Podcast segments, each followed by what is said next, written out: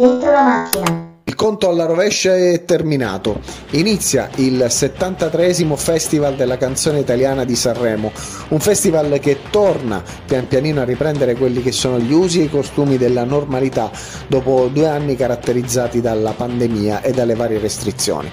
una città, quella di Sanremo, che si apre al palco dell'Ariston, ai cantanti in gara, ma a tutta una serie di eventi collaterali che noi vi racconteremo in queste giornate di festival, perché Sanremo è anche e soprattutto un circo, uno spettacolo che ha tutto da vedere e da seguire dai palchi alla città Dentro la macchina è un format che vuole spaziare eh, nei vari palchi della città, da quello in Piazza Colombo, dove ogni sera si esibiranno artisti del calibro di Annalisa, di Achille Lauro, che concluderà sabato sera, ma eh, ancora quello della Costa Crociere, ormeggiata eh, al porto di Sanremo, dove cantanti del calibro di Fedez, eh, Takagi e Chetra e tanti altri eh, si esibiranno per questi appuntamenti elementi collaterali che vi racconteremo passo passo. Dentro la macchina è un modo per raccontarvi eh, di queste gesta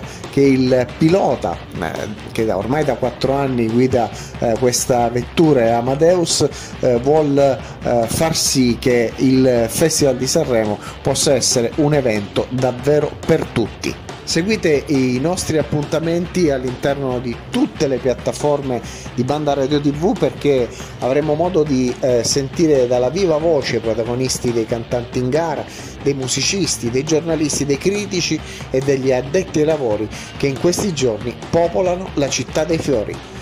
Sanremo non stop su Banda Radio TV.